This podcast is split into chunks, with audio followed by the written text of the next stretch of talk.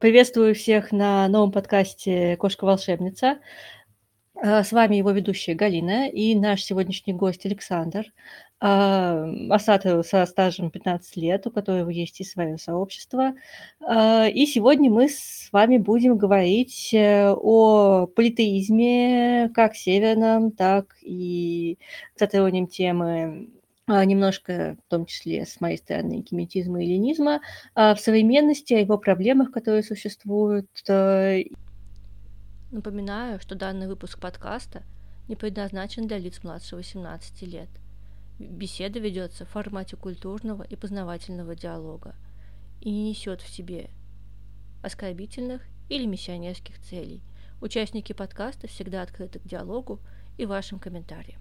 Также напоминаю, вы всегда можете написать мне, как ведущий подкаста, о сотрудничестве, если желаете выступить у нас на выпусках. Александр, скажите сначала немножко о себе. А, ну, цифра 15 – это такая условная цифра. То есть я могу про себя что сказать. Я родился в конце 80-х э, в Санкт-Петербурге. Ну, вот Санкт-Петербург был, в общем-то, ну, практически столицей э, такой э, движа неоязыческого именно Асатруйского. А, и лет, э, ну, в общем, с подросткового возраста я стал интересоваться язычеством, и какое-то время я колебался в выборе между славянским язычеством и скандинавским язычеством. Объясню, почему я колебался. Потому что э, я познакомился с рядом славянских язычников, и те, которые показались мне наиболее адекватными, те, которые мне показались наиболее м, приятными людьми в общении, они жили достаточно далеко. И мне с ними физически было проблематично э, какой-то практической деятельностью заниматься, так это назовем, да, а, встречаться, да, там, и как-то развиваться э, в своем понимании, что такое язычество. А те люди, которых я узнавал непосредственно в Петербурге тогда, именно касательно славянского язычества, ну, по тем или иным причинам они мне не нравились. А, а сообщество, я с ним знакомился, а, и там получилось так, что мой приятель, который тоже интересовался язычеством, нашел одного человека, один контакт, Э, который ему понравился, потому что он подходил под наши запросы. То есть эм, тогда существовало уже объединение такое, а, как Рагнер, ну вот э, сейчас, по-моему, он называется Kids Рагнер, если он вообще продолжает свою деятельность. А, и мне не нравилось то, что они все ходят, э, так сказать, в дурацком. То есть это реконструкторский такой термин, который означает то, что люди одеваются в одежду определенной эпохи. А, и меня это как-то очень настораживало, что ли. То есть я за этим видел какую-то, знаете, тягу к реконструкции того, что было, а не а, такой живой политеизм э, современных людей. Впоследствии я, собственно, познакомился как раз э, с тем человеком, а, с которым меня связал мой друг. И эм, буквально после нескольких э, встреч, э, личных в том числе там и э, отмечания праздников, я понял, что я оказался, в общем-то, осотруем, стал понимать, что такое язычество, то есть там были ряд НЛГ, которые, ну, убедили меня в том, что это все реально, и, соответственно, славянское так отошло в сторону. Кстати, да, это интересный момент, когда человек э, именно вступает э, на путь э, такой политеистический и сталкивается именно с реконструкцией. Я бы тоже это выделила в одну из существующих проблем, потому что это момент несколько тоже отталкивающий современного человека, когда он не видит в этом именно действительно вот того, что было сказано, живого направления, а попытки просто восстановить э, то, что было, ну, допустим, как э, а, момент, э, всплывающий иногда и в кинетических э, диалогах каких-то, что мы удаляемся от древних египтян там и так далее, вот почему так происходит, давайте сделаем как у них. Но здесь надо понимать, да, что мы не древние египтяне, не древние там скандинавы и так далее. Мы живем там в 21 веке, у нас есть современные тоже наши взгляды и так далее, наш образ жизни уже сложившийся в городе. А, и в современном обществе а, система взглядов определенных, эм, а, которые уже, скажем так, не древние. И э, здесь, конечно, тоже вопрос актуальности э, сразу встает, да, и того, что будет близко человеку, и что будет э, именно отвечать его э, запросам. Также я со своей стороны вижу проблемы, э, которые есть в современности. Это и некоторый э, индивидуализм, да, здесь мы знаем, что человеку нужен человек э, в первую очередь, но если мы возьмем кинетические направления, политеистические, эллинистические, то во многом там действительно мы видим людей, которые занимаются именно индивидуальным почитанием, они никак между собой а, не взаимодействуют. А, конечно, сейчас эта ситуация начинает налаживаться, а, но есть сообщества, которые уже проходили, скажем так, эти этапы. Кинетическое сообщество в этом плане достаточно молодое, я от себя могу сказать. Поэтому сейчас только, скажем так, наверное, преодолевает эти сложности. Вот. Ну и также моменты, отвечающие именно современному образу жизни, они тоже есть у нас. Вот, какие бы вы выделили основные проблемы политеиста в современности? Я бы говорил о целом э, ряде проблем. А, Причем я бы, пожалуй, сделал бы такую краткую ремарку об истории Асатру в России, а, чтобы понимать именно в чем проблема современного политеиста, который, например, знаком э, глубоко со всей этой тусовкой людей, которым это давно интересно. Да? чтобы понять э, его проблемы. А, собственно говоря, у нас э, где-то в нулевых годах уже появлялись э, сообщества, а, которые так или иначе с разной степенью вовлеченности, погруженности а, изучали вопрос скандинавской мифологии и какие-то были, был контент, а, и попытки там переводов, э, попытки там э, креативить э, о том, как должна выглядеть обрядность. А, в 2010 году однозначно я точно помню, что уже существовали альтинги. А, кажется, этот движ уже существовал с 2000 примерно седьмого года. И где-то в 2007 году уже, по-моему, да, была создана община, это была вторая община в Петербурге, Сатруйская, а, около которой я, скажем так, тусовался. Это была первая община, к которой я там какое-то отношение имел, да? не входя в глубоко ее состав. А, в целом, как бы, э, я бы говорил о том, что я состоял, ну, э, крутился около двух общин и вместе с одним человеком создал третью. А, мы потом делали ребрендинг, но это сути не меняет. В общем, три общины, а так в остальном я существовал просто в разных, э, состоял в разных э, сообществах по интересам. Здесь, конечно, такой истории, допустим, сейчас у современного кинетизма именно в России и в а, странах СНГ мы сказать сейчас не можем, потому что ну, достаточно это все недавно стало формироваться, скажем так, активно. А, и сейчас а, именно кинетические направления, они переживают свои такие, можно сказать, стартовые этапы развития. Сейчас вышла очень хорошая лекция от проекта Sun Above My Head от Циры и Дмитрия как раз именно по истории кинетизма, что это такое есть. И мы с Дмитрием также собирались на подкаст отдельный а, о геметизме и его проблемах. А, но проблема в целом сейчас э, как раз это и индивидуализм, и некая разрозненность да, у людей, которая существует э, именно в плане контактов, в плане общения, взаимодействия и так далее. Вот это есть, да. А, ну и плюс а, проблемы, связанные именно с вписыванием ценностей, вписыванием а, практики, да, в современную жизнь, в современный ритм жизни.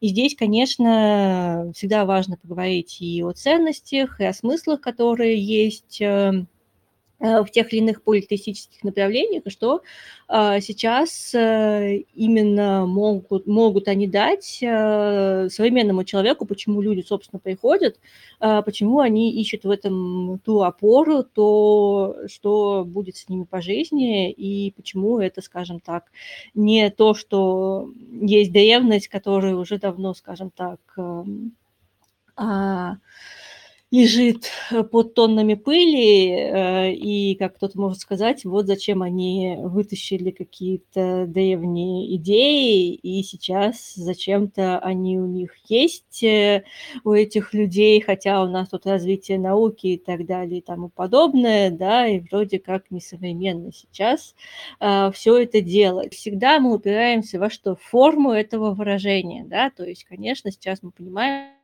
что э, переодеться в одежду древнего египтянина и жить тем образом жизни на, на нашей территории, ну, это, э, мягко сказать, своеобразно. Ну, я бы косо посмотрел на женщину, которая ходит зимой э, по любому нашему северному городу с обнаженной грудью. А, тем более, что вполне возможно, что в Древнем Египте это не считалось таким сексуальным стимулом, как это воспринимается сейчас.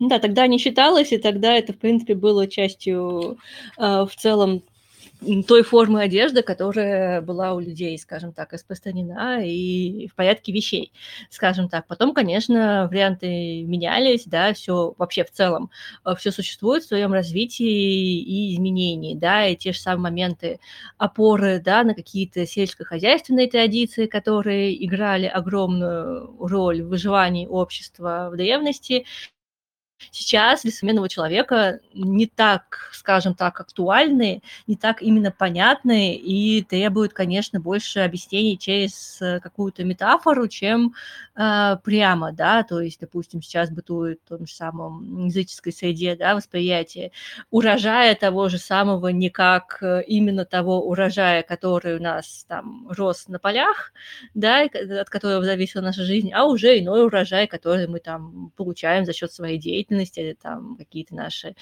э, прочие, скажем так, успехи. Урожай э, не так буквально, как раньше, чуть более образно.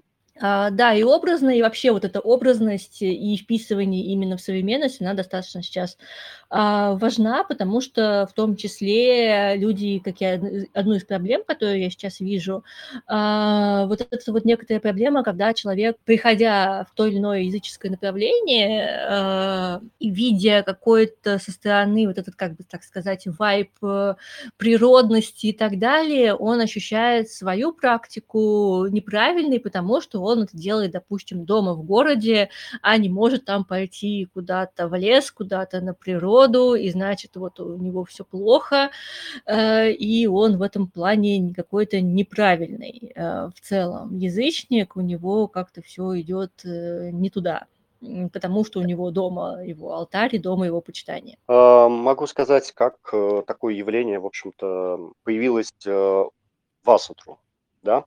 А, то есть сейчас очень распространено а, то, что есть э, такие городские язычники, назовем это так. То есть это просто горожане, которых э, деятельность связана с высокой социальной нагрузкой, да, то есть им нужно постоянно видеться с людьми, а, не обязательно только в созвонах, но плюс они привыкли к городскому образу жизни, и э, они нередко делают себе домашние алтари. Это очень такая распространенная история, и я здесь немножко вернусь назад к нашему обсуждению, потому что мы здесь затронули целых четыре вопроса. Да?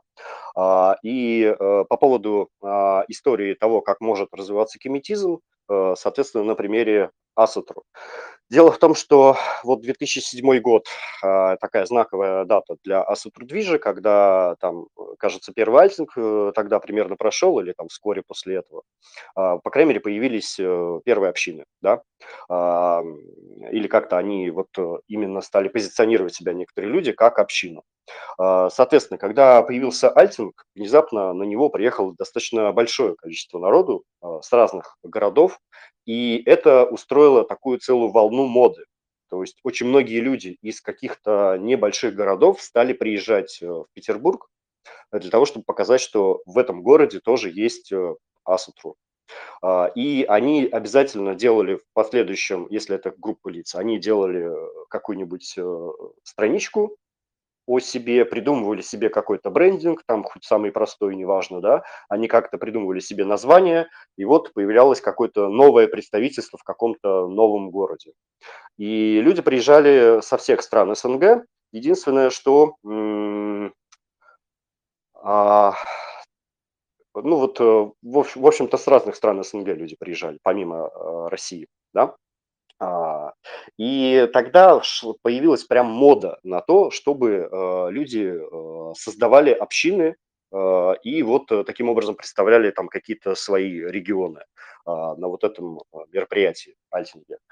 Но в последующем вот этот вот тренд на общины, он сошел на нет из-за кризиса того, как сама устроена была система альтингов.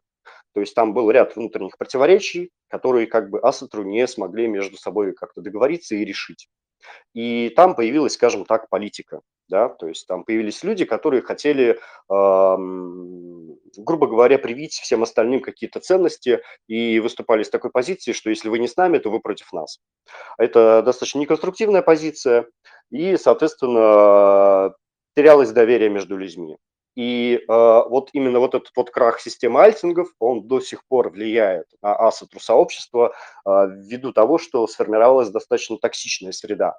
То есть у нас и так воинственная религия, и у каждое божество может э, прийти с мечом, да, там, и кого-то покарать, там, или с другим оружием.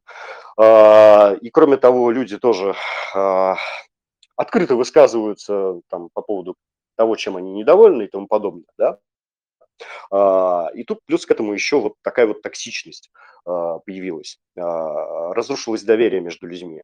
И в том числе поэтому очень многие люди, которые уже какое-то время, ну, давно в теме или стали вкатываться в эту тему, они предпочитали уже не знакомиться с какими-то другими язычниками, идти более самостоятельно, и, соответственно, они совершали блоты прямо дома у своих алтарей.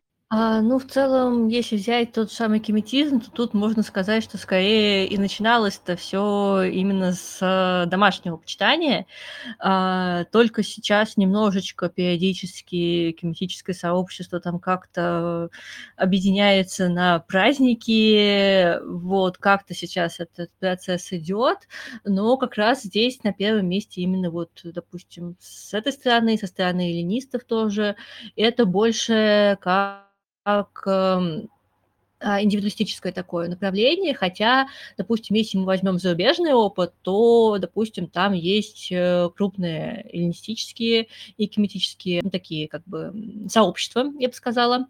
А, это экиметика ортодокс, да, о нем, про него на лекции ЦИР говорила. И а, также, если мы возьмем эллинистов, это и Хеленион, да, там есть различные э, крупные такие а, объединения а, какие-то по интересам, в том числе, у которых есть и свои календари. Ну, сейчас, вот, допустим, а, кеметическое сообщество тоже пытается и с календарями, и с празднованиями, как-то в плане атопраксии и так далее – выстраиваться.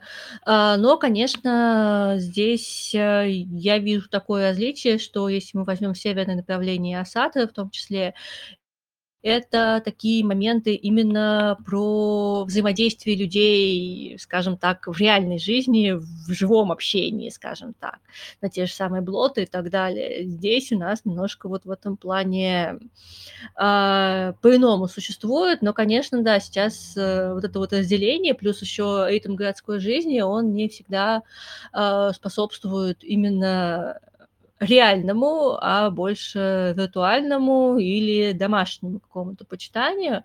Хотя, конечно, вот эти моменты есть, да, что, ну, говорится, куда деваться, а, хотя бы дома, главное, чтобы алтарь есть. Я так вот мыслю. Ну, здесь я еще могу добавить, что э, есть некая разность условий с тем, э, когда мы тогда стартовали, и как вы сейчас это пытаетесь развивать. Да? А, сейчас несколько изменились условия. То есть, когда мы тогда стартовали, а, было невозможно э, купить никакого идола, кроме каких-то весьма таких, как правило, кринжовых а, поделок э, от каких-то там сомнительных, сомнительных э, коммерсантов, которые зарабатывали там на людях, которые больше похожи на мошенников, чем на язычников, да. А, ну, все знают, наверное, про инглингов, да, а Асова и тому подобных э, персонажей, которые, а, с одной стороны, они популяризировали э, язычество, а с другой стороны, они абсолютно ни на чем не основывались, кроме каких-то определенных фантазий, и все это, в общем, выглядит э, как секта, И, э, как правило, современными неоязычниками подобные взгляды, они просто категорически отвергаются, и даже э, люди с подобными а, заявлениями, в общем, на них потом пристально очень смотрят, стоит ли их куда-то в закрытые тусовки, сообщества пускать, а, то есть это человек, скажем так, начитался по глупости этого всего, или там, допустим, он пытается что-то пропагандировать такое, да, а, с каким-то злым умыслом. А сейчас э, разного рода предметы алтарные можно купить просто там на Алиэкспресс. Пусть они будут не всегда там высокого, хорошего качества, но сама опция, она в принципе существует. То есть тогда было проблематично что-то найти такое, а сейчас это все, в общем-то, есть в открытом доступе. Я бы не сказал, что это все, ну, что часто мне нравятся предметы, которые я вижу, да, а, которые в открытой продаже. Но вот Асатру сообщество с этим справлялось, и славяне очень часто справлялись э, с этим тем, что сами неоязычники занимались э, резьбой по дереву, резьбой по кости и делали идолов. А, у нас э, в общине, например, мы пытались привить такую ценность, а, как покупаю своих, да, и, соответственно, когда какой-то язычник делает идол, это куда более интересно все в дальнейшем выглядит, чем если ты покупаешь э, какую-то вещь э, вот буквально там на рынке, когда человек совершенно со всем этим незнакомый, что-то пытается такое похожее изобразить. А, и вот сейчас меня несколько огорчает то, что а, сформировалась целая как бы плеяда таких коммерсантов, которые пытаются зарабатывать на этой нише. А, с одной стороны, это хорошо с точки зрения, что это популяризация все равно так или иначе э, самого неоязычества. Хорошо это тем, что те люди, которые, ну, которым нужны какие-то подобные предметы, они их получают. Но это плохо с той точки зрения, что мы сами, язычники, не можем прививать э, тем людям, которые все, всем этим занимаются, свои ценности. То есть, э, кажется, в несколько лет назад я мониторил инди-игры и постарался максимально широко посмотреть на то, какие инди-игры выходят. И примерно порядка 10% э, игр, они выходили в сеттинге около скандинавском. Я имею в виду, так или иначе, там было задействованы какие-то мифологические персонажи, э, какие-то отсылки к эпохе викингов и тому подобное. То есть это очень популярно. Но а, мы о своих богах не можем э, тем же самым художникам, э, музыкантам, э, производителям компьютерных игр показать свой взгляд на, на все, и какие-то свои ценности транслировать через подобные продукты, потому что, как правило, а, далеко не всегда, короче, язычники имеют к этому отношение. Ну да, и далеко не всегда имеют. Э, и, конечно, ну, и тема Египта очень-очень популярна и везде, скажем так, и в кинематографе, и в искусстве, египтомания одна та же, что стоит, а, скажем так.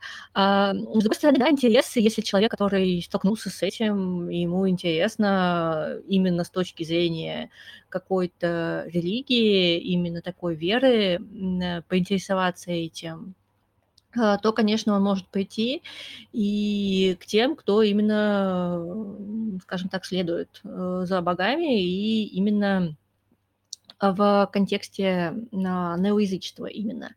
А, хотя, конечно, да, тоже иногда сталкиваемся с разными своеобразными, скажем так, моментами в таких а, произведениях, в том числе в играх, но здесь, э, конечно, надо понимать, что есть э, художественный вымысел, а что есть, а, а, ну, какие какие-то моменты, опирающиеся на что-то историческое и так далее. Я сама знаю и писательниц, которые писали именно в сеттинге эллинизма художественную литературу, будучи при этом эллинистами. А, вот, при этом самими. Вот. А, такие моменты как бы тоже есть. А, поэтому, конечно, и творчество внутри самой традиции, самого направления, оно тоже очень важное, и в геметизме тоже в современном это есть. Есть и художники, которые именно занимаются изготовлением статуэток, изготовлением каких-то таких работ, тоже посвященных, в том числе и э, язычеству, да, которые именно создаются по их э, видению, представлениям о ценностях, да, вот там иконографии, если она существовала и так далее, вот с этих моментов. А, но, конечно, есть и, а, могучий Алиэкспресс, э, конечно, куда без него. Вот, но, конечно, сейчас именно по доступности всего, а, проблем в целом не возникает. Можно найти что угодно в практически любом исполнении. Если ты не можешь это найти готовое, ты можешь найти мастеров, которые тебе, грубо говоря, сделают, как ты хочешь. А, поэтому, конечно, здесь, эм, сейчас, э, в современности, а, всё более и более свободно именно с, приобретением различных, в том числе, да, и алтарных, а, инструментов и так далее. Всё, в принципе, всё что угодно можно купить, а, найти, а, или изготовить. Да, я хочу вернуться к ещё одному вопросу, который Я пока не ответил. Это Мгм. касательно того, что, а, людям по какой-то причине становится интересен политеизм в современности, да. Это очень сложный вопрос, очень сложный вопрос. Но здесь я хотел бы обратиться к статистике. И если мы можем смотреть на страны Западной Европы и, допустим, США, где происходит такой кризис духовности и люди становятся менее религиозными, это видно по статистике, по именно таким, а, продуманным, а, глубоким вопросам о том, насколько люди вовлечены в религиозную деятельность, насколько глубоки их знания их собственной религии. То есть вот опросы, которые показывают именно, а, степень, э, глубину погружения людей в то, что они исповедуют, да. Потому что есть очень много людей, которые, скажем так, э, хотят культурно приобщиться к чему-то, да, но при этом, а, глубоко в это не погружаются. И, а, вот эта вот самая степень погружения людей, а, в религию- это же тоже, что-то говорит об этих людях. То есть, есть люди, которые, верят в некое там, э, вечное, трансцендентное, и при этом, а, ну, совершенно не соблюдают ту же самую, например, христианскую, а, ритуалистику, да, обрядность, а, и не читали Библию, например, да. То есть, э, вот такого рода люди, они, например, могут легко исповедовать, э, не знаю, какие-то эзотерические традиции, да, назовем это так.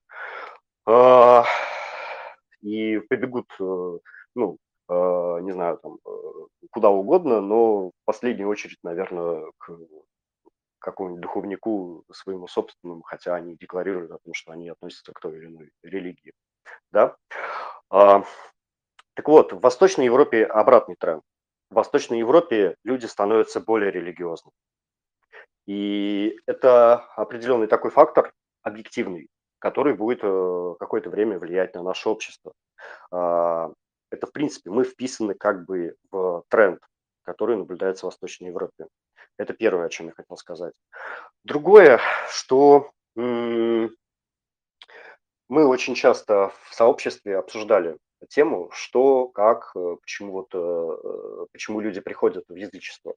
И, этот вопрос очень сложен. То есть на эту тему очень многие люди рефлексируют, и очень сложно выдать, э, какой-то рациональный ответ на это.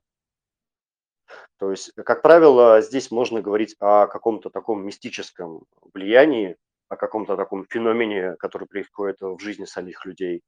А, нередко это происходит, э, каким-то таким образом, что человек, ну, не знаю, например, пытается, а, что-то совершить рунической магией и при этом призывает какое-то из божеств, а потом в дальнейшем у него там, допустим, всё получается, и, э, там снятся какие-то сны, связанные с этим божеством и тому подобное. То есть как бы, э, сам факт, э, контакта, обращения, он достаточно важен. Но с некоторыми людьми, а, факт контакта происходит, вообще независимо от их собственных действий.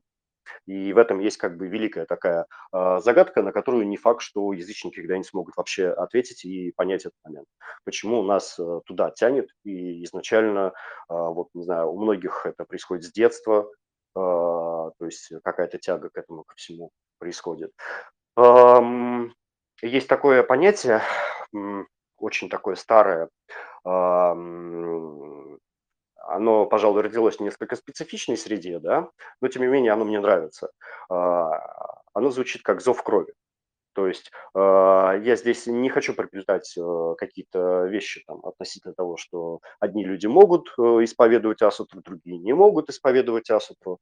Но, тем не менее, э, поскольку у нас в текстах написано, что нас создали боги, то мы являемся их такими предками. И мы очень часто э, представляем себе богов как таких э, родителей.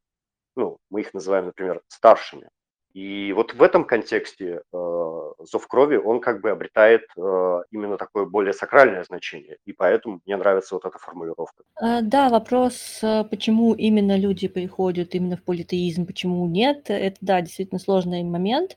Объяснение, да, потому что я уже согласна с тем, что с вышесказанным, что очень сложно здесь а, отследить именно какое-то рациональное а, объяснение. Да, я вот чуть выше пофилософствовала на тему мат и что это может дать, да, вроде как человеку, но в целом решение-то это все равно это иррациональное. И, по сути, да, конечно, я из то, как я, как я сама пришла к политеизму, я могу сесть и э, расписать и попытаться рационализировать, но по факту это было немножко иррационально все равно в любом случае. Конечно, сейчас я уже оборачиваясь, да, могу сказать, что там и мировоззрение, и варианты космогонии, которые объясняют мне очень многие моменты происходящие, и того, как устроен мир и так далее, вот эти вот все штуки не именно с научной позиции, да, с духовной позиции, а, они, конечно, есть, да, я могу это все изложить, объяснить и показать. Э, но момент иррационального и того, что если ты оборачиваешься, ты понимаешь, что с тобой-то это было очень-очень-очень давно, а, но ты это как-то избегала, не обращала на это внимания, но потом все-таки оно тебя догнало а, весьма иррациональным способом, он остается. А, поэтому здесь э, во многом это, конечно, а, индивидуальная штука, и вообще вопросы веры я всегда считаю вещи очень индивидуальной. А, как бы человек э, искусственно, не то что искусственно, как бы человек э, не пытался что-то рационально привнести в эту сферу, мне кажется, выбор все равно сделает его душа, его именно, ну, скажем так, его сердце, если можно так сказать, а, и он пойдет туда, что ему действительно по-настоящему близко, а там, что э, именно там, где он не ощущает себя дома, а, грубо говоря, ну, так его домом и не станет, наверное. А, поэтому а, люди находятся иногда и достаточно долгих каких-то духовных поисках, пока они, собственно, не ощущают, что они действительно пришли, ну, в то место, которое действительно для них является в чем-то и родным, да, и вот этот момент, связанный с ощущением богов, как тех, кто э, тебя создал, они есть в том числе и в кинетизме, да, это и э, как восприятие людей, в том числе и как слезы э, Ра, да, слезы Бога, да, они тоже есть, как э, э, создания, да, такие. А, поэтому, да, такой момент, он тоже существует. Я думаю, до конца мы вот этот момент с выбором именно религии с выбором веры так до конца и не объясним. Национально, потому что ну, религиозный опыт – это а, вещь а, сложно объяснимая. В целом некоторые объясняют еще тем, насколько та или иная вера может объяснить им, что происходит в их жизни, почему это происходит. Да?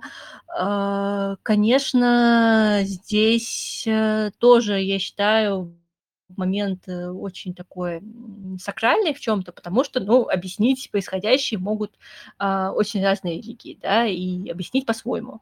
А, но тут у какого-то человека случается с этим, ну, какое-то вот такое родство или оно не случается, да, и отсюда э, кто-то лучше понимает одним языком, кто-то другим, да, и кто-то э, чувствует действительно себя как дома в одном направлении, кто-то в другом, достаточно очень такая, э, скажем так, личная штука и э, действительно такая мистическая во многом.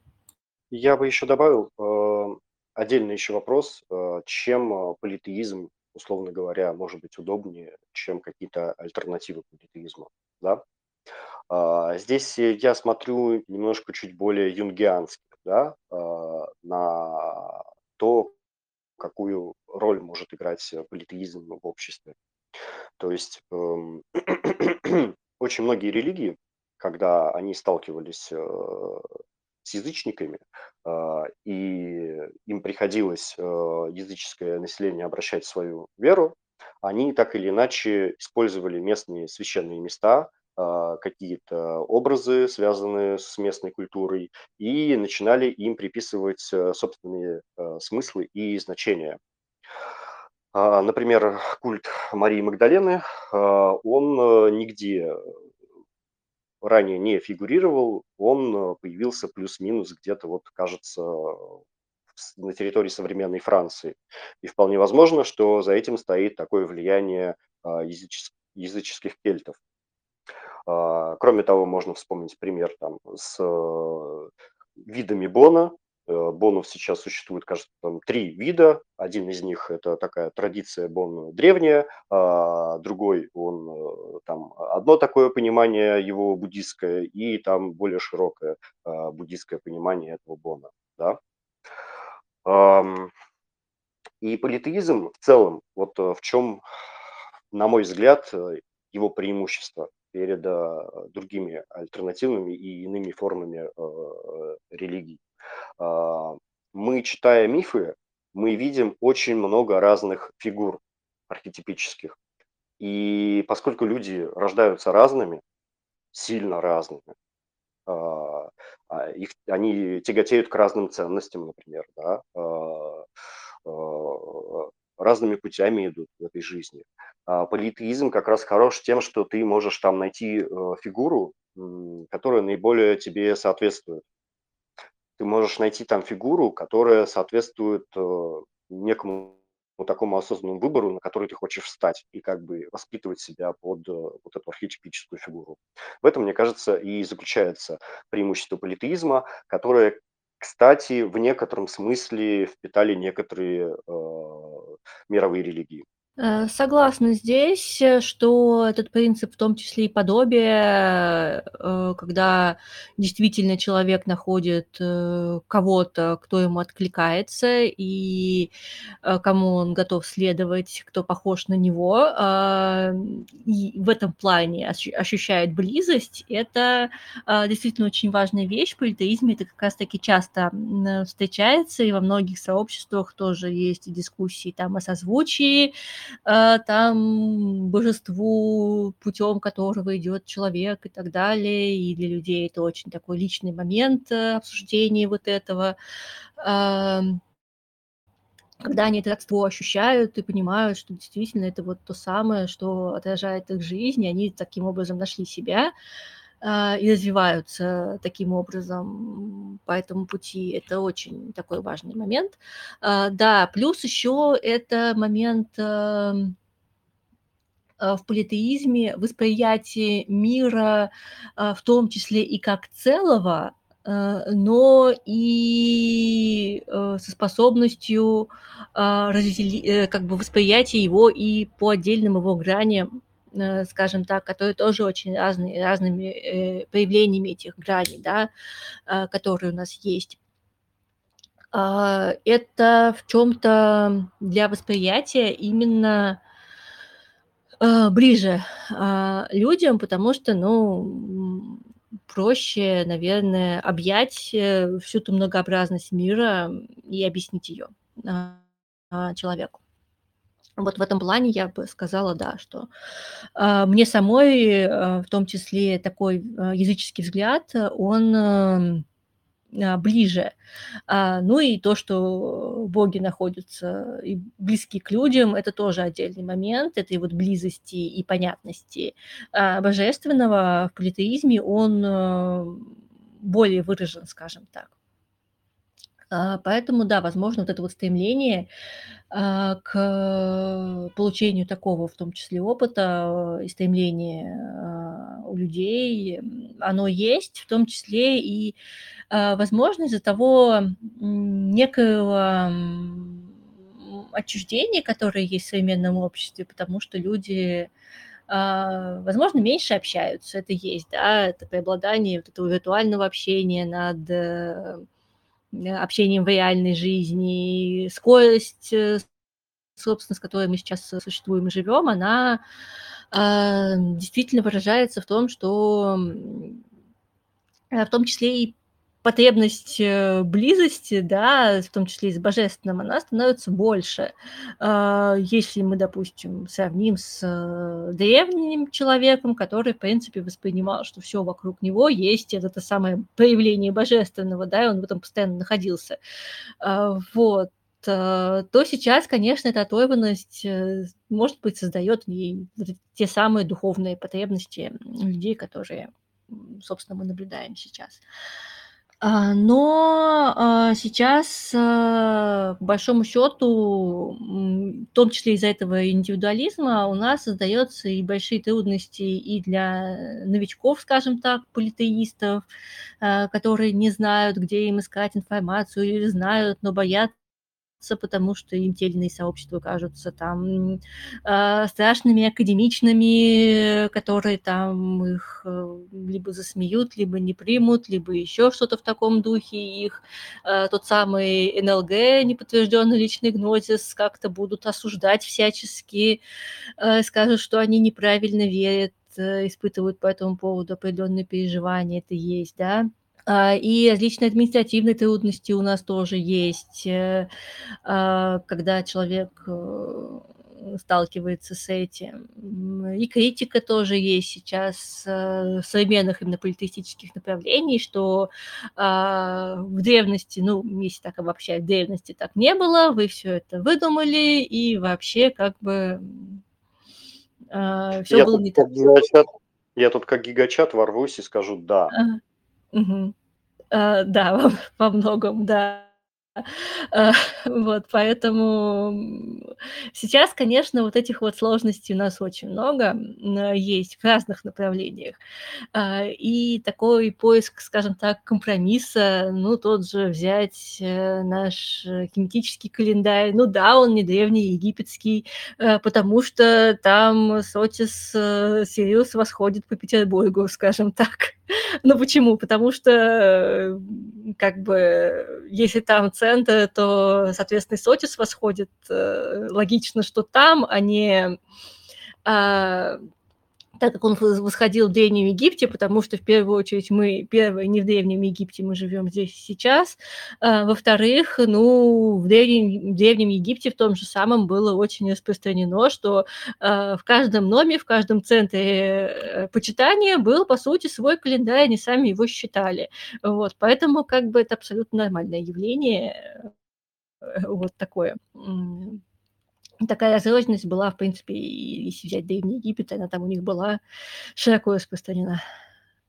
У нас тоже, и я более того, постоянно ос, осаждаю э, такие вот э, дискуссии. То есть я вижу, что есть ряд вопросов, которые не конструктивны и которым, э, в которых консенсусу очень сложно прийти, и которыми, на мой взгляд, пока, наверное, политеистам вообще в принципе не стоит заморачиваться, по большому счету. А, например, я к таким отношу в том числе и календарную тематику. Ну, по крайней мере, вот в контексте Асатру очень сложно с теми или иными, как бы, ну, между разными племенами согласовать календарь, потому что у одних а, один праздник он в одно время, у других в другое время. А, целиком э, конструировать культ на том или ином племени тоже достаточно проблематично, хотя есть как бы такие два а, разных таких вектора в нашем сотрудстве. Это такой вектор, когда внимание обращено на германские культы и на скандинавские культы. Да? Германские культы мы в первую очередь по археологии видим, и э, по а, римским письменным источникам. А скандинавские культы, они куда более а, широко известны и понятны благодаря а, Снори и всем остальным. И, на мой взгляд, этот вопрос решится очень просто, тем более, что у нас у Асатру есть официальное признание в Исландии, да, и есть там уже ну, храмы, религиозные организации и тому подобное. А, соответственно, кто, не знаю, там, условно говоря, из каких-нибудь э, русскоязычных Асатру построит первый храм, э, тот э, и установит некий порядок в этом храме. То есть почему? Почему я так отвечаю на этот вопрос? Потому что когда я видел, как это происходило в общинах, люди просто садились и договаривались. И всегда они приходили к консенсусу. То есть, да, давайте вот так, вот так, ну хорошо, давайте вот так. И все, это как бы проблема на уровне общин, она просто в принципе не существует. А вот на более высоком уровне, да, она существует. Как нам это лучше? Лучше сделать, правильно сделать. Но очень часто беседы, которые идут вокруг этой тематики, они абсолютно не конструктивны. То есть как бы э, критикуя не всегда предлагают, да, что-то. Э, критика важна, но не такая, которая как бы деконструирует целиком полностью построение э, другого человека. Да?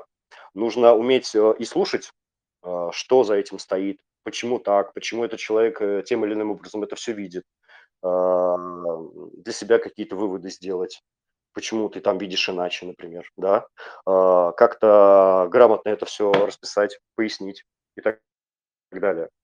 Это все достаточно сложно. И по факту мы будем, э, ну, я, я уверен, что в будущем просто так случится, что русскоязычные асатру столкнутся с тем фактом, что где-то появился храм, и там вот определенный календарь э, уже придуман или взят готовый исландский календарь, да, там из действующих храмов, или из каких-то других там де, других стран действующих храмов, и все, и вот она появится вот такого, вот такой формы традиция. Там, конечно, у нее тоже будут критики, но кто успел, тот и съел. А, кстати, да, я во многом согласна, что тут э, такие ситуации разрешаются именно, ну, кто первый, того, наверное, и тапки, э, скажем так. Э, кто первый на это решился и э, заявил о себе таким образом, ну, дальше уже в дальнейшем как-то последует или не последует. А, но есть и критика, скажем так, академическая и политеизма, есть критика и академическое внутри самого язычества, скажем так, с этим тоже сталкиваемся. Буквально недавно тоже была некая дискуссия на тему того, что вот как бы вы такие кеметисты, а есть вот египтологи, как бы. И вот слушать бы лучше египтологов, наверное, не вас. Но здесь сразу хочется сделать одну такую большую ремарку, что э, политеизм – это не какие-то исторические науки в первую очередь, да, то есть тот же самый кинетизм – это не египтология.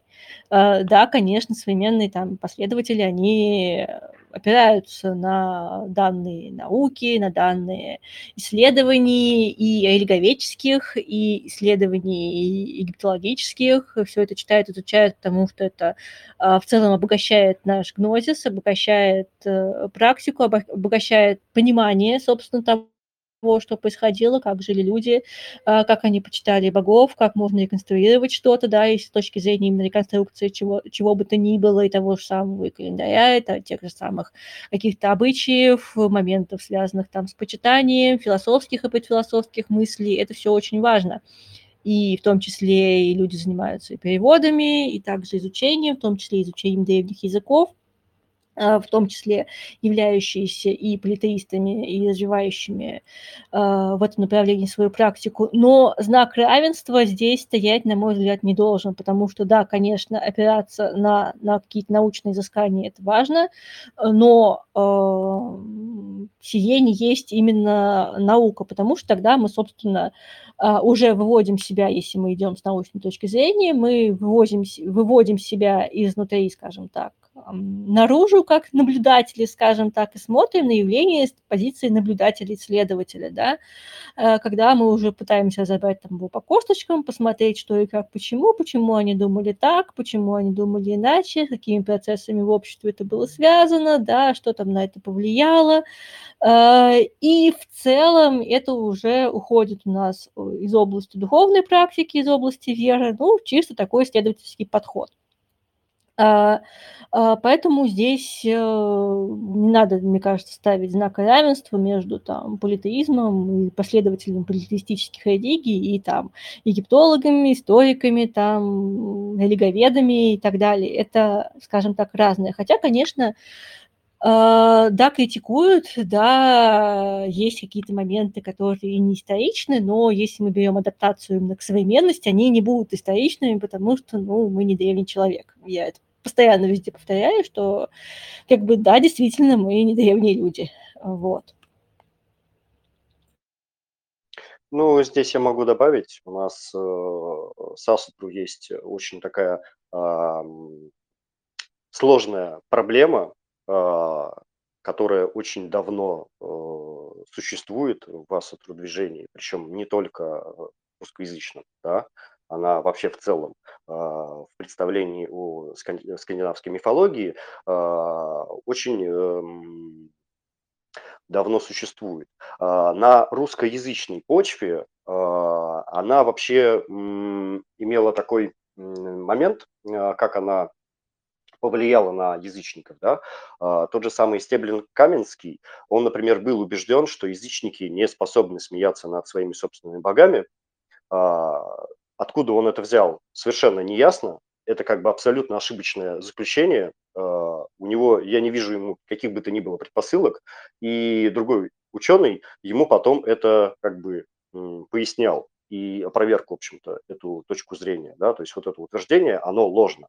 Тем не менее, это приплетается к культу Локи, а, и, соответственно, из-за этого происходит такой генезис проблемы, что а, Локи в определенных версиях мифа, он стал фигурой, э, которая как бы сплетала все повествование. То есть оно делало логичным вот, э, вот эту всю мифологическую картину.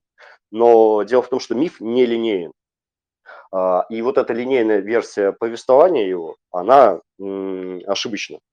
А, ну, насчет э, моментов, связанных, что язычники не могут э, смеяться, у них нет какого-то юмора, в том числе внутреннего юмора, это абсолютно, мне кажется, вообще неизвестно откуда взятое, э, потому что, ну, он как бы есть.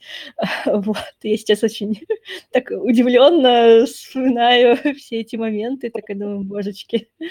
Это антинаучное утверждение, я более того скажу, потому что нам известны, например, э, древнегреческие пьесы, например, пьеса «Птица», «Птицы», как-то так называлась, Аристофан, если не изменяет память. А, есть множество у него, и вот в целом э, в греческой культуре театра огромное количество шуток э, в адрес богов, в адрес политиков, просто там их уйма. То есть утверждать подобное – это эм, как раз-таки та же самая ошибка, о которой мы э, недавно говорили. Ошибка взгляда современного человека на ту культуру. Ученые этим тоже страдают. Вообще, э, здесь э, что мы можем сказать? Э, мы идем э, как бы рука об руку с наукой. Политеисты идут рука об руку с наукой. Э, чем больше э, наука знает о нашей культуре, ну вот, тем лучше, тем лучше мы сами понимаем свою культуру. А, но, но а, наука не то чтобы совершенный механизм, ну то есть я имею в виду само научное сообщество, а не э, методология науки. И как раз методологию науки язычники, которые создают контент, которые копают источники, они его изучают и используют сами. То есть научный метод э, в отношении там, источников – к которому мы приобщаемся, он язычникам э, продвинутым, по крайней мере, язычникам, он известен, и мы им пользуемся. Но мы пользуемся им в своих целях, а не в целях того, чтобы собирать научную картину мира. Здесь абсолютно согласна, да, как, конечно, используются источники, и некоторые скажем так, создатели контента очень э, мастерски владеют, э, в том числе и научной методологией, но здесь важно и понимать, что а, то, что а, исследовано наукой, не какой-то статичный монолит такой. Тоже я видела такие ошибки, когда сталкиваются а, именно с изучением источников, что они они воспринимают люди их как э, за некую устоявшуюся истину, хотя, наоборот, науке свойственно постоянное развитие, э, в том числе некий пересмотр э, определенных исследований, взглядов и так далее. То есть опять может измениться, потому что откроются какие-то новые данные, и все будет пересмотрено, потому что сейчас мы нашли что-то новое, что меняет на этот взгляд. Поэтому это не что-то статичное. И большая как раз здесь ошибка, я считаю, воспринимать научные исследование как что-то такое вот, догму какую-то, которую там умные дяди, тети сказали. Э, как бы нет. Могу привести пример. Происхождение слова «викинг» по поводу того, как это э, слово появилось, существует порядка 14 гипотез. Порядка 7-8 гипотез, они вообще совершенно не научные, то есть это практически из разряда folk history, потому что сама историческая наука, она еще развивалась в тот момент, когда они появились. Соответственно, наиболее широко распространена в научном сообществе э, та версия, которая тоже не отвечает современным представлениям о языкознании, то есть о прогерманском языке и том, как э, там слова происходят друг из друга есть вот современное, наиболее близкое э, к нашему пониманию законов языкознания, э, ну, развития языка, гипотеза, которая, в общем-то, не то чтобы известна широко научному сообществу. А, это вопрос времени, когда она станет известна, может быть, что-то иное предложит и так далее, и так далее, и так далее. Это вещи, которые меняются в динамике. Да, либо бывают еще моменты, то особенно это в плане Египта актуально, а, когда происходят новые переводы текстов древних, а, и из-за этого в том числе и меняется иногда и смысловое понимание тех слов, которые, допустим, сейчас э, Э, могут э, перевести по-новому, либо воспринять по-новому, либо по-новому осмыслить этот самый перевод. И современные переводчики иногда вносят как раз то самое недостающее понимание в устоявшиеся какие-то взгляды, в том числе и египтологические и так далее. Так что тоже достаточно такая динамичная структура, не стоящая на месте. А, но, а, конечно, одна большая проблема, которая еще у нас есть, это когда само сообщество, в том числе и языческое, а, очень сильно увязает в этом академизме, в этой погоне за точным следованием источников, и из-за этого теряется вот та самая э, в чем-то духовная Э, составляющая, когда теряется и собственный какой-то личный гнозис, э, и он полностью подбивается под источники и доходит до того, что вот раз не было написано нигде, э, значит, вот все, мы не можем так делать, э, и наша, как скажем так, голова в этом плане абсолютно э, выключается. Вот. Это, на мой взгляд, тоже абсолютно вредное, ну, неполезное, скажем так, явление. Э, и, кстати говоря, отпугивающее людей, скажем так, вот таких э, практиков, деятелей. Да, я бы здесь э, отметил тенденцию, что когда ушла в небытие такая эпоха общин, Асатру куда более атомизировались. И э, из-за того, что было низкое доверие между людьми, происходили разного рода недопонимания да, между людьми. Э, и у нас появилась проблема снобизма. То есть люди, которые, например, не всегда могли похвастаться какими-то непосредственно религиозными достижениями и достижениями перед сообществом, имели точно такой же голос, как и люди более авторитетные. И они могли кого-то опорочить, э, они могли э, просто кому-то из новеньких э, что-то достаточно грубо сказать, причем еще и не факт, что правильно.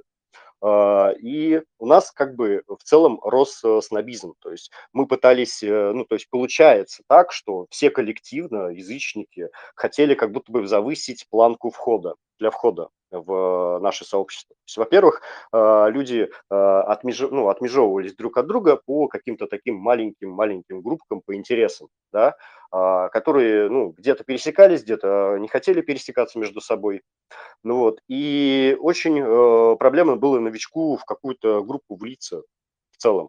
И кроме того, почти всегда постоянно спрашивают, там, читал ли ты Эды, например, да. А, это как бы, ну, это вроде бы неплохой вопрос для новичка.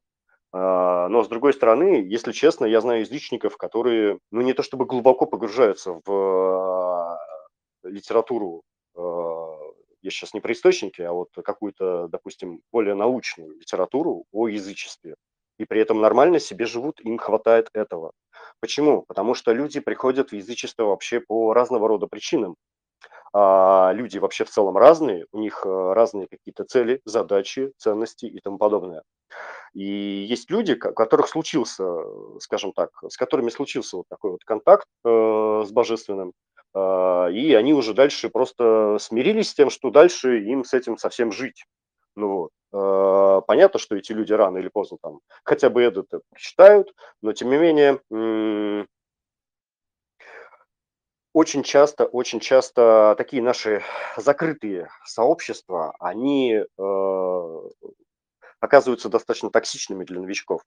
То есть э, человеку там с порога начинают как бы предъявлять, что вот это ты должен знать, это ты тоже должен знать, это ты тоже должен знать, и человек просто, ему уже хочется бежать от этого списка э, литературы, который должен прочитать и тому подобное. И от этих людей, которые вместо того, чтобы ему на какой-то важный для него вопрос ответить, э, завалили сами его какими-то вопросами и пытаются его как бы оценивать, да? Абсолютно согласна. Такое как бы есть и не только, скажем так, в северных направлениях, и у нас тоже иногда, если взять вот именно геметизм и ленизм, где я сама нахожусь сейчас больше, такое есть. Э, сейчас, конечно, есть сообщество от этого освобождающееся активно, скажем так, и говорится, людей не кусаем и так далее.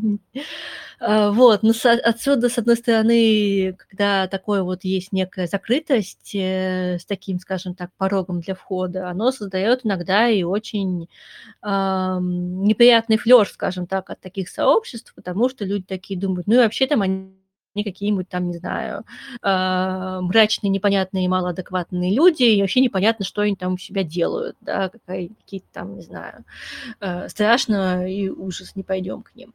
Э, и поэтому как раз-таки здесь э, в плане сложности для входа тот или иной политеизм а, для новичков, все это обрастает огромным количеством каких-то мифов, каких-то явлений непонятных, да, что там нужно сделать, чтобы там стать э, язычником и так далее. Проблемы новичков э, – это следствие проблем в целом нашего сообщества. То есть э, какие проблемы мы испытываем?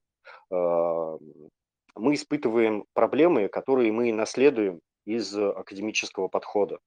А, то есть э, очень часто люди, которые а, хотят э, каких-то достижений в нашей религии, они углубляются в изучение источников, и через это они начинают э, искажать ту оптику, которой они смотрят на саму религию.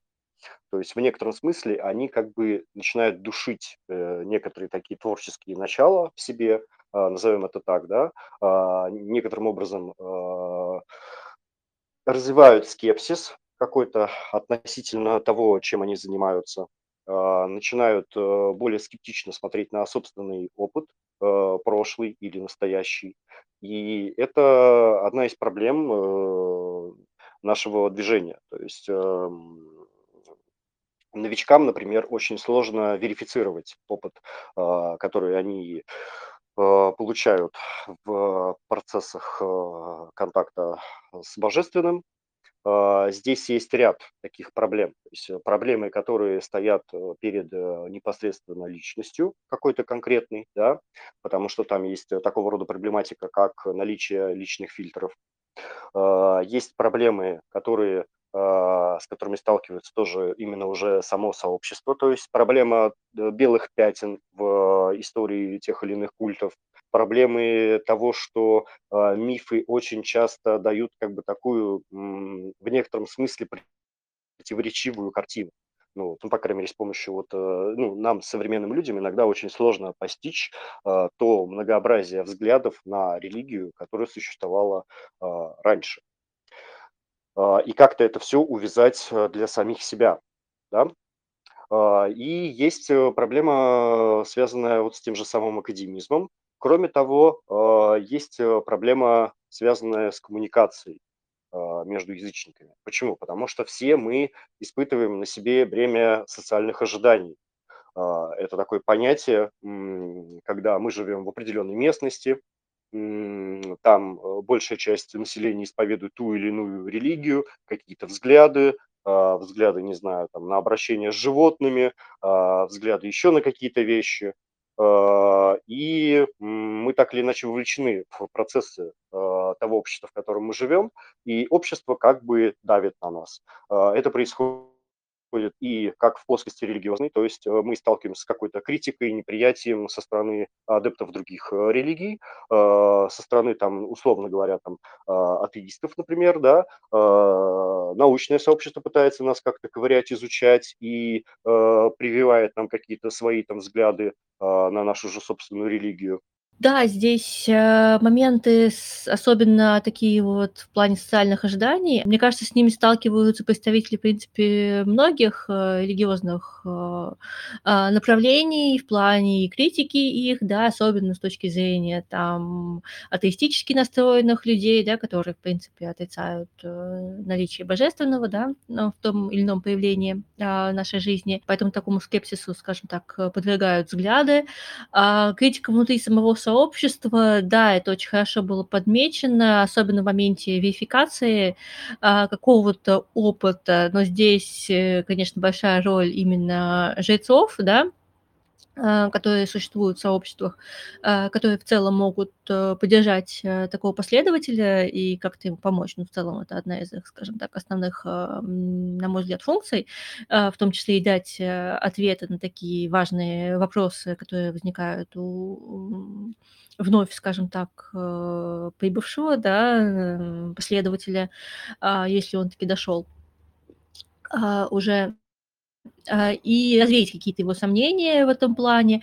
А, но часто здесь, да, и критика опыта, в том числе и мистических переживаний, религиозного опыта а, людей, которые, в принципе, на мой взгляд, ну, достаточно иногда токсично происходит. Бывает такое, это не, скажем так, положительная черта, на мой взгляд. А, и в том числе, как раз если мы берем критику научного сообщества, то это, ну да, неисторичность э, некоторых направлений а, и так далее. Это большая, скажем так, тенденция есть, но не могу сказать, что она как-то особо э, вредна для самих э, сообществ, потому что, ну, мы уже говорили, да, о том, что научное видение это не есть видение а, религиозное в этом плане. Поэтому, да, э, те же самые лиговеды, они исследуют, но и лиговеды, они э, исследуют э, с точки зрения наблюдателя, да, если да, а, с точки зрения наблюдателя, если уже мы смотрим изнутри, то это все выглядит уже несколько а, иначе а, по взглядам. Но для новичков еще иногда стоит такой момент, как выход из тех традиций, в которых они состояли, и переход, скажем так, в новые, если они там покидают а, какие-то монотеистические направления, допустим, и другие а, религиозные направления, и в момент а, вот этого самого перехода для них а, становится иногда таким краеугольным камнем. Такие вопросы иногда и по личкам прилетают, и мне в бот прилетают тоже, да, а, на тему, а нужно ли что-то делать, э, а нужно ли там делать раскресты, нужно ли делать еще что-то а, вот э, в таком плане, а нужны ли какие-то инициации, но за кеметизм могу сказать, что это не инициатическое э, в целом направление, как современный эллинизм, никаких там тайных посвящений и прочего вот этого всего нету. А, и также, если говорить а, в этом плане, ну, достаточно, скажем так, воли человека, его выбора, и тоже такой подход не миссионерский, а у современного кеметизма антимиссионерский подход, а, он присущ а, в этом плане, а, но вопросы все равно остаются. Как у вас на это смотрят? У нас э, долгое время шла критика такой процедуры, как э, раскрещивание, и скорее нормой считалось то, что раскрещивание вот прям не нужно, прям вот вообще даже не делайте этого. А, Сейчас, э, на мой взгляд, несколько меняется позиция в сторону большего какого-то конформизма с тем, что некоторым, некоторые люди чувствуют такую потребность. Да? А, здесь я могу сразу два таких э, исторических казуса назвать. Первый исторический казус, э, я бы задал вопрос человеку, который чувствует потребность в раскрещивании, э, такой следующий. А глубоко ли вы входили туда, откуда вы собираетесь выйти? То есть вот э, у скандинавов э, был такой факт э, исторический, что когда вы давались э, шубы за крещение, туда скандинав с радостью, с удовольствием приходил на крещение и не один раз. По все то время, что выдавали шубы, э, скандинавы туда приходили, получали шубы и уходили с шубами.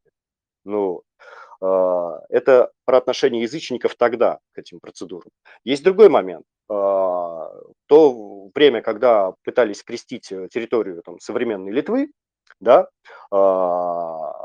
местные племена, они поступали следующим образом. Поскольку их э, крестили э, в реках, в воде, они потом э, заходили в реку, доподлинно там неизвестно, что конкретно они говорили, но в источнике передано то, что они таким образом, грубо говоря, обращались к самой реке, чтобы с них смыло вот ту магию, которую нам пришел тут злой колдун и сотворил с нами. Ну, вот. Поэтому мы имеем как исторический факт того, что раскрещивание у некоторых язычников было, вот в такой форме, например, да, мы имеем факт э, того, что некоторые люди современные чувствуют э, в себе потребность э, к тому, чтобы с ними производили раскрещивание. Более того, у современных славянских язычников это, в общем-то, такая процедура, которая достаточно сильно распространена. И делают ее похожим образом, каким бы делали, не знаю, там примерно шаманы. То есть есть там общие черты, в том, как это происходит между а, такими шаманскими традициями и современным неоязычеством славянским. А, ну, я сама здесь э, вижу в такой потребности, ну, какую-то э, некую психологическую такую потребность у людей, да, и как я писала на канале в том числе, что, да, часто э, здесь эм, вот именно вот эти моменты связаны с какой-то тревожностью, и вот этим всем они появляются, и я, конечно, делала акцент на том, чтобы разбираться в первую очередь с первой причиной, именно вот с этой тревогой и так далее. А, вот, потому что если она уже есть, э, не факт, что она не вернется в иных формах и по иным э, поводам, скажем так, э, у человека. Э, но пока что мой взгляд такой, что у нас у всех есть свободная воля, есть свободный выбор, и мы вправе этот выбор совершать э, тем или иным способом, вот, и это ценно, это важно, и в том числе и в выборе а, того направления, в котором мы следуем, скажем так. Поэтому, ну, как бы вот э, а, наша воля здесь решает а, в первую очередь. Как-то так. Э, говоря лично о моем мнении, я не считаю эту процедуру необходимой. Ну вот, есть если человек э, чувствует какую-то потребность, ну, пожалуйста, пусть делает, как бы есть э, тысячи рецептов, как это можно делать, есть общие рекомендации, как это э, можно делать. Да, опять же, я привел э, ссылку на исторический источник, э, чуть-чуть попозже я даже его назову. Э, Здесь, э, да, а, то, почему человек чувствует потребность, нужно изучать. Но мне кажется, здесь и сейчас, когда к тебе приходит э, человек, говорит о том, что у него есть такая потребность. Э, я бы ну, некоторое время потратил на изучение того, как, каким образом происходит генезис э, того, что он чувствует эту потребность. Но я бы не мучил столько самого человека, сколько бы, наверное, может быть, даже произвел какие-то необходимые для этого действия. Я сам такую процедуру, собственно, не делал, потому что я стою на позиции того, что если вы действительно переходите куда-то в другую религию, ну, то вам там нужно наращивать э, как бы опыт, э, опыт положительного такого взаимодействия, то есть благотворного, э, который вы ощущаете, что это действительно делает вашу жизнь, качество вашей жизни лучше. А, и вот эти вот вещи, они как раз будут определяющими для вашего выбора. А, дело в том, что у язычества есть такой феномен, что язычники очень легко голосуют ногами. Ну, То есть ты пришел к, не знаю, там, колдуну, колдун не справился с задачей, ты идешь к другому колдуну. От колдуна ты идешь к шаману, от шамана ты идешь к жрецу, а жрец конкретного божества, там, допустим, некачественно тебе оказал услугу, ты идешь э, к божеству э, другому, ты э, идешь в другой пантеон. То есть язычники постоянно на протяжении своей жизни могли голосовать ногами. Это нормально. А, здесь э, согласна, что такое и сейчас, в принципе, происходит. Там человек свободно иногда перемещается между традициями. Для него это абсолютно как бы органичное явление. Ничего такого, скажем так, люди в этом не видят. Э, и им для этого и не нужно никаких каких-то практических э, разрешений, еще чего-то а, в целом, чтобы им выдали какое-то, не знаю, разрешение, что они действительно вот могут там туда пойти, сюда пойти. Они берут и, и делают как бы вот и тут тоже такой момент.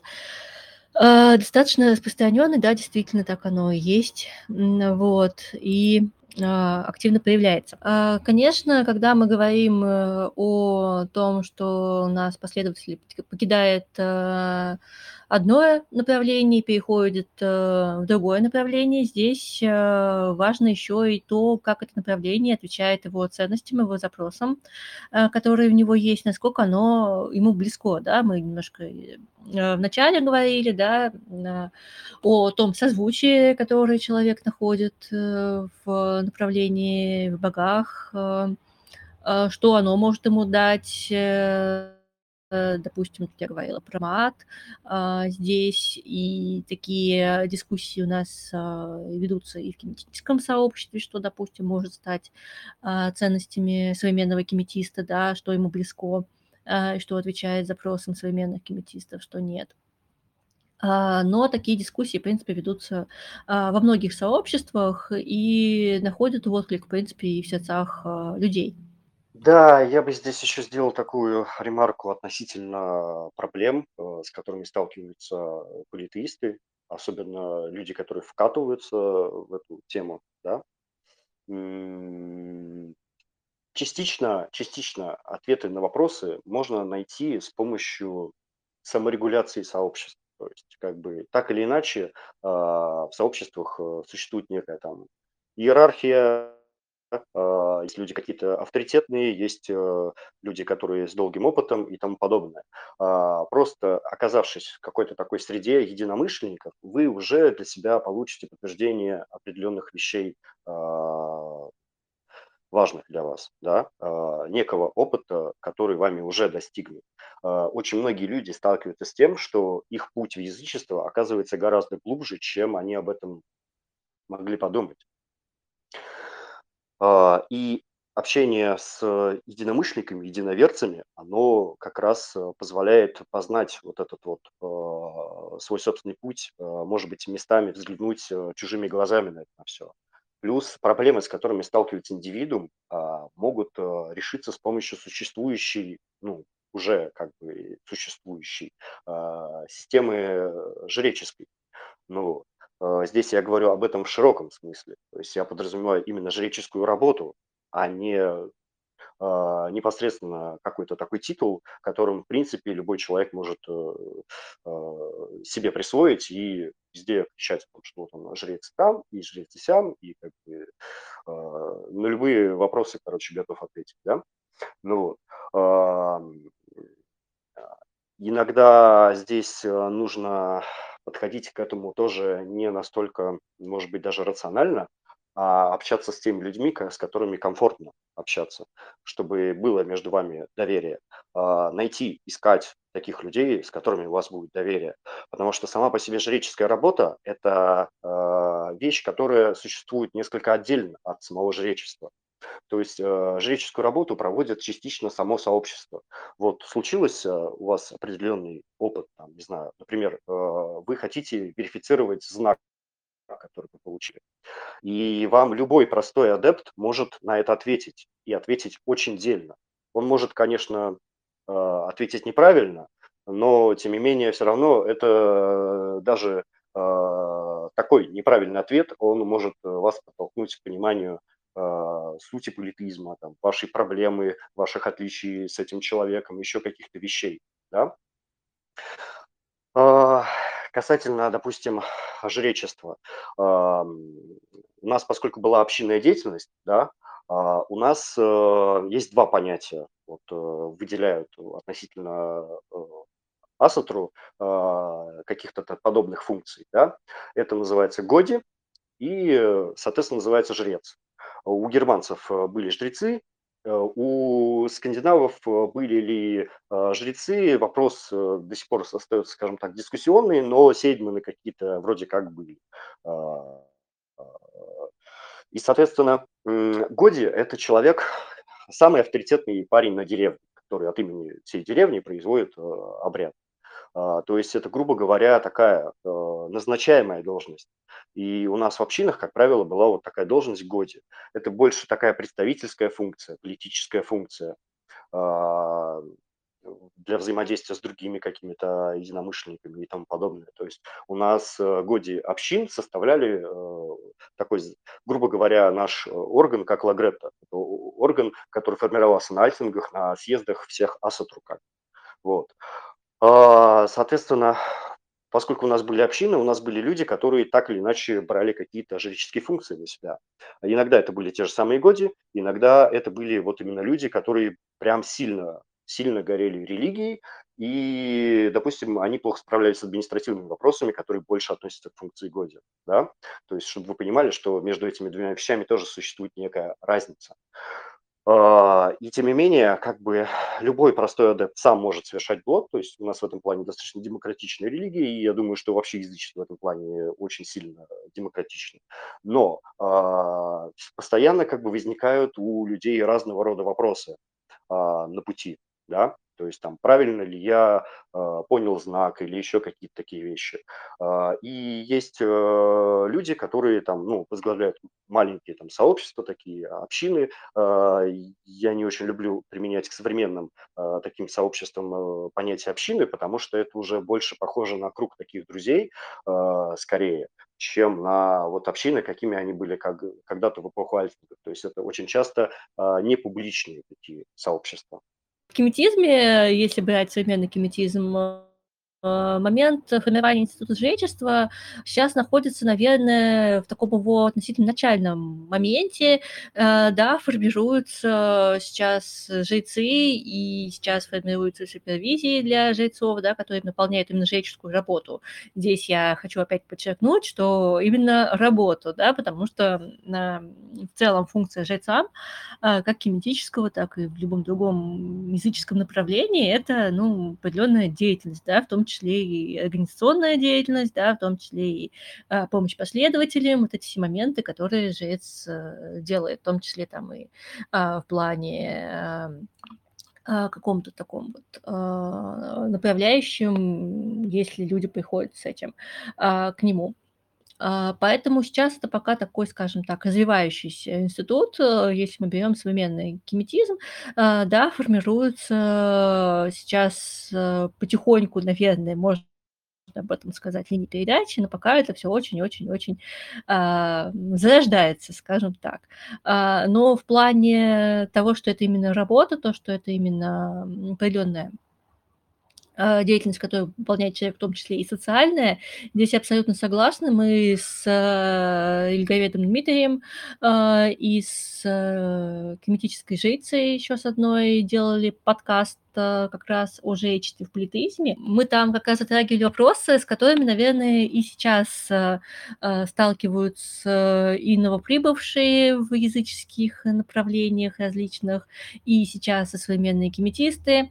Возможно, как раз северные направления уже проходили э, эти этапы у себя, э, но вот пока, скажем так, такое развитие происходит. Э, я абсолютно согласна с тем, что любой последователь, в принципе, может сам ответить на свои вопросы, но действительно бывают моменты сомнений. А, это есть, в сомнениях нет ничего плохого в целом, то, что они у людей возникают, Э, и хорошо, конечно, когда кто-то действительно может как-то это разрешить э, для человека э, достаточно органичным путем, ну и не травмировав его, наверное, этим.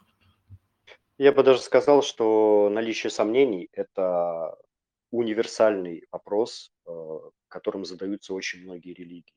А, и вообще, в целом, сомнение- это такой, наверное, ну, в том числе и тест на неоторванность от реальности человека. Это очень важный момент, э, когда, а, мы ловим себя на моментах сомнений. Это значит, что, ну, мы находимся здесь сейчас, мы не куда-то улетели в дальние дали. Э, вот, э, потому что тоже здесь такой достаточно пограничный момент, связанный с Э, получением какого-то религиозного опыта, мистического опыта и задачи, и, и задаванием себе вопроса, а нормальный ли я вообще? Как бы. Да, э, я хоть и говорил о скепсисе как о проблеме э, сегодня, а тем не менее определенный уровень скепсиса, он просто необходим. А, да, абсолютно необходим, потому что так можно, конечно, уйти в дебри уже, ну, скажем так, э, фантастические, скажем так, э, не имеющие, э, в принципе, ничего общего с тем, что происходит в реальности, происходит в реальной жизни людей. И немножечко а, уйти именно в НЛГ, что есть тоже определенная крайность, как и совсем уходить в академизм. Я считаю, это крайность, когда мы отрицаем какой-то иной, скажем так, опыт, так и, собственно, отрицание академического опыта и рационального опыта, когда мы полностью уходим в, скажем так, иррациональное. Я бы сказал, что жрецы вообще, они для того и обществом ранее когда-то были придуманы, чтобы отвечать конкретно конкретному человеку в его ситуации. Потому что есть универсальные проблемы религии, есть уникальные проблемы, с которыми сталкивается конкретная личность, есть универсальные проблемы для разных личностей. И пользуясь своим опытом, а, обращаясь э, к божествам, а, жрец э, как бы верифицирует постоянно свой собственный опыт. Именно поэтому жречество как бы формируется именно из-за такой, такого рода работы, а, именно социальной работы. И в той или иной форме каждый язычник совершает эту социальную работу. У нас в Асутру иногда достаточно жестко пытаются загнать э, вот этот э, термин относительно там, э, кто такой жрец, жречество, вот это все в такие очень узкие, жесткие рамки.